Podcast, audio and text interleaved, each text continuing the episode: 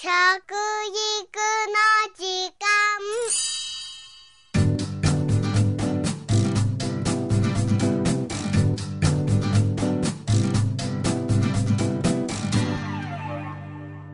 服部幸男です。食育の時間ポッドキャスト。2010年度版のですね環境白書が6月の1日に閣議決定されましたよ。温室効果ガスを2020年に1990年と比べた場合25%もですね、まあ、削減させたいというね。これはあの鳩山前首相のですね目標でしたね。この目標に向けたチャレンジ25という構想があります。そして地球温暖化対策基本法の制定なども盛り込まれておりましたね。政権や大臣が変わったとしてもいい政策というのはしっかり続けてほしいですよね、えー、特にあの食育はね、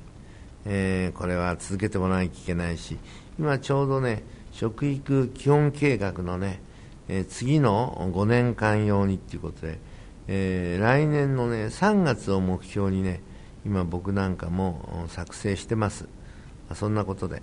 えこれはまた続けていけそうですよ。さらに、えーこの環境に戻りますけどね、環境白書では、日本が今、世界の水ビジネスに参入する絶好のチャンスだと言っていますね。途上国で水道の需要が伸びていることや、浄水の技術、漏水対策など、世界的な水ビジネスの広がりを予測されていて、そこに日本の技術を売り出そうというわけなんですね。実は日本は水も大量輸入しているという考え方があるんですけども皆さんそんなこと知ってますか？それはもしかしたらミネラルウォーターかな？ペットボトルかなと思うでしょう。そうじゃないんですよね。バーチャルウォーターと言いましてね結局輸入しているね食材というのが自給率が4割ぐらいしかないから6割輸入でしょ。それってえー、動物であるお肉だとかね、それに、うん、野菜類を全部水が必要なんですね。うん、水を飲ましてあげたり、撒いてあげたりしてるわけです。そしてそれを出来上がったやつを日本に輸入してるわけですね。あの、何ヶ月間の間ね、また何年もの間、水をあげてるわけですよ。ということは、水あげないとね、製品できなかったんですね。そういう肉もできなかったわけです。ですから我々日本人は知らない間にですね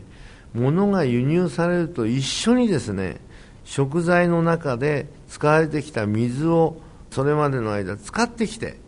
それをずっとね引っ張ったままね日本に持ってきちゃってるとこういうわけですね。意外と我々は気づかないですよね。どのくらいかっていうとね全体のね輸入量のねやっぱりね半分近くね4割ぐらいかな。うんそのお水を持ってきてるわけです。バーチャルウォーターというのは仮にもしその輸入した食料を自分の国で作るとしたらどのくらいの水が必要かそのことを言いますね。仮想水とでも言ったらいいんでしょうかね。日本は食料を輸入することによってその国の水を使っていることになります。もしこの国が水不足で苦しむ国だったら日本はなんてことをしてるんでしょうかね。世界の人口は今ですね69億人ですね。人口は増え続けています。2025年あと15年でですね世界人口の半分にあたる40億人が深刻な水不足になると予想されていますね。日本が輸入するバーチャルウォーターの量はどのくらいかっていうとですね2005年まで年間800億立方メートルだったんです。これは国内の年間使用量に相当しますけれども世界と比べても日本はアメリカの2倍以上のバーチャルウォーターを使っているということですね。結局輸入しているからその水を使ったものを持ってきているというわけですね、えー、日本への輸入でバーチャルウォーターが使用されているものはトウモロコシ。ね、1位ですね、2位が大豆、3位が小麦の順になっています。これはちょうどですね、飼料のために日本は輸入しているもんですからね、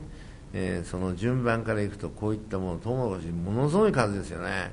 どさっと。それでこれを牛さんだとか豚さんにあげてるわけですからね、えー、1位になるのは当たり前ということですね。大変な量ですよこれはね。水不足から食料ができなくなって飢餓が起きている国もあるんですね。仮に今水が足りているところでも人が増えて水が不足すれば農作物ができなくなりますね。日本への輸出どころではありません。水に困っている国や地域の人にも水が十分行き渡るようにするためにはどうしたらいいんでしょうかね。日本人にできるのは何だと思います？考えてみましょうよね。物を輸入しないようにするかっていうことになるんですけどね。日本の食料自給率を上げることなんですね。これが大切なんです。地産地消でねご自分のところでねどれだけ多くのものをね作るかという努力をねやっぱりしていきましょうね。日本は水の豊かな国と言われておりますけどね。さあそれでも足りなくなってきてますよ日本もね、えー、そしてこれをね実は中国なんかがね今ね水の権利をね買い始めてるんですよね。意外と日本人気が付いたらね